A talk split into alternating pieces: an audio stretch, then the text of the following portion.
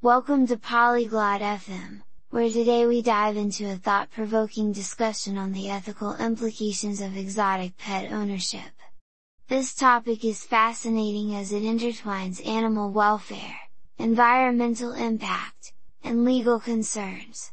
Join Abree and Vance as they explore the complexities of this issue and the responsibilities that come with caring for wildlife. Is it ever truly ethical to own an exotic pet?Let's listen in and find out. Have you ever thought about the ethics of owning exotic pets, Vance? ヴァンス、エキゾチックペットを飼うことの倫理について考えたことはある? Actually, I have, Abree. It's quite a complex issue, isn't it? うん、考えたことあるよ、アブリー。かなり複雑な問題だよね。Yes, it definitely is. On one hand, exotic pets can be fascinating, but on the other, there are so many concerns. 本当にそうね。一方で、エキゾチックペットは魅力的だけど、他方では多くの懸念があるわ。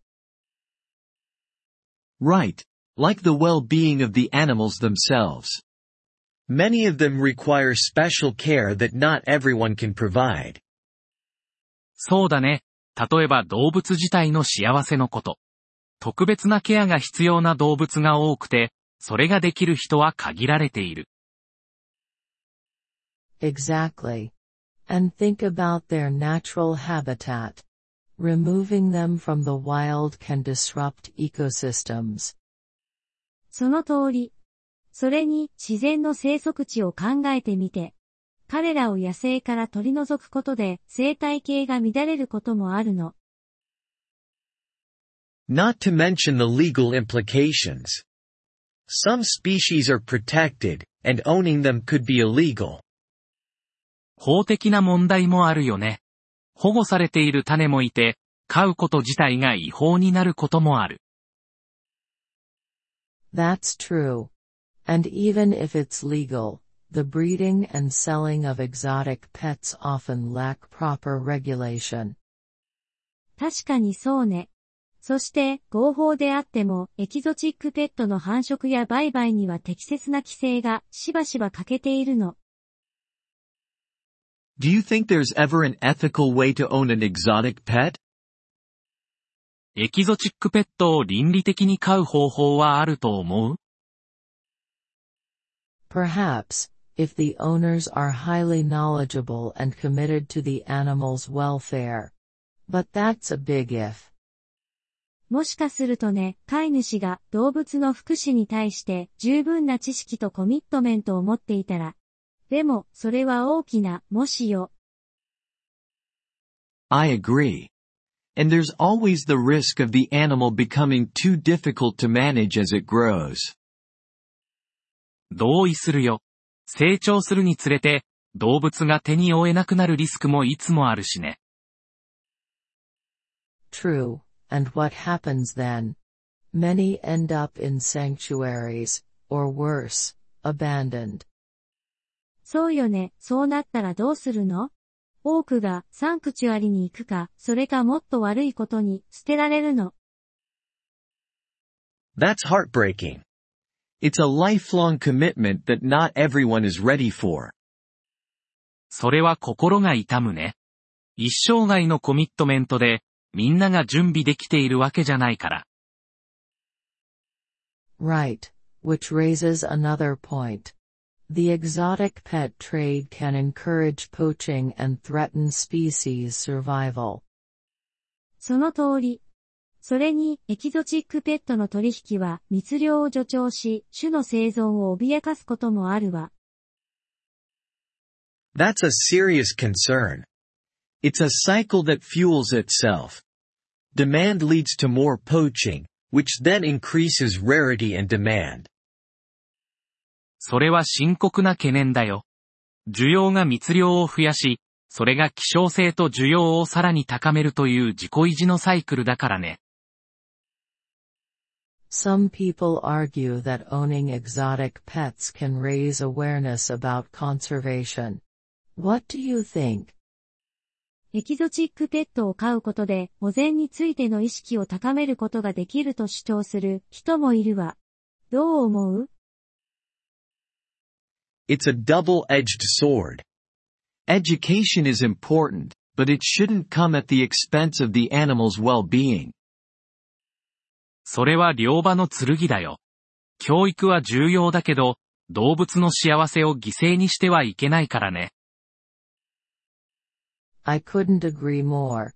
Plus, there are other ways to educate without ownership, like documentaries or visiting sanctuaries. 全く同意よ。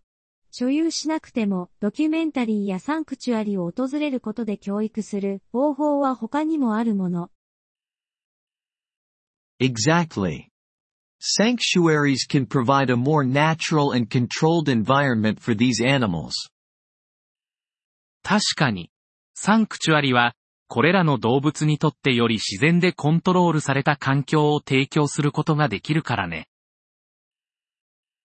So, would you say that the cons of exotic pet ownership outweigh the pros? じゃあ、エキゾチックペットを飼うことのデメリットがメリットを上回ると言える？ In my opinion, yes.The potential harm to the animals and the environment is too great. 僕の意見では、そうだね。動物と環境に与える潜在的な害があまりにも大きいから。I think it's crucial to consider the ethical implications before making a decision to own an exotic pet.エキゾチックペットを飼う前に、倫理的な影響を考慮することが肝心よ。Absolutely. It's about being responsible and recognizing that wild animals have needs that often can't be met in a home setting. 絶対にそうだね。責任を持って、野生動物が家庭の環境では満たされないことが多いニーズを認識することが大切だから。Well said, Vance.It's a topic that really requires deep thought and understanding. よく言ったわ、ヴァンス。このトピックは本当に深く考え、理解する必要があるわね。And hopefully, discussions like this can help potential owners think twice and make ethical choices. そうだね。こういった議論が、潜在的な飼い主に二度考えさせ、倫理的な選択をする手助けになればいいな。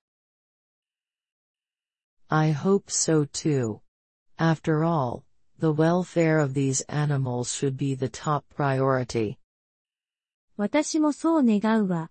何よりもこれらの動物の福祉が最優先されるべきだもの。ご清聴ありがとうございました。音声のダウンロードをご希望の方は、Polyglot.fm をご覧いただき、月額$3のメンバー登録をご検討ください。皆様の寛大なご支援は、私たちのコンテンツ制作の旅を大いに助けてくれることでしょう。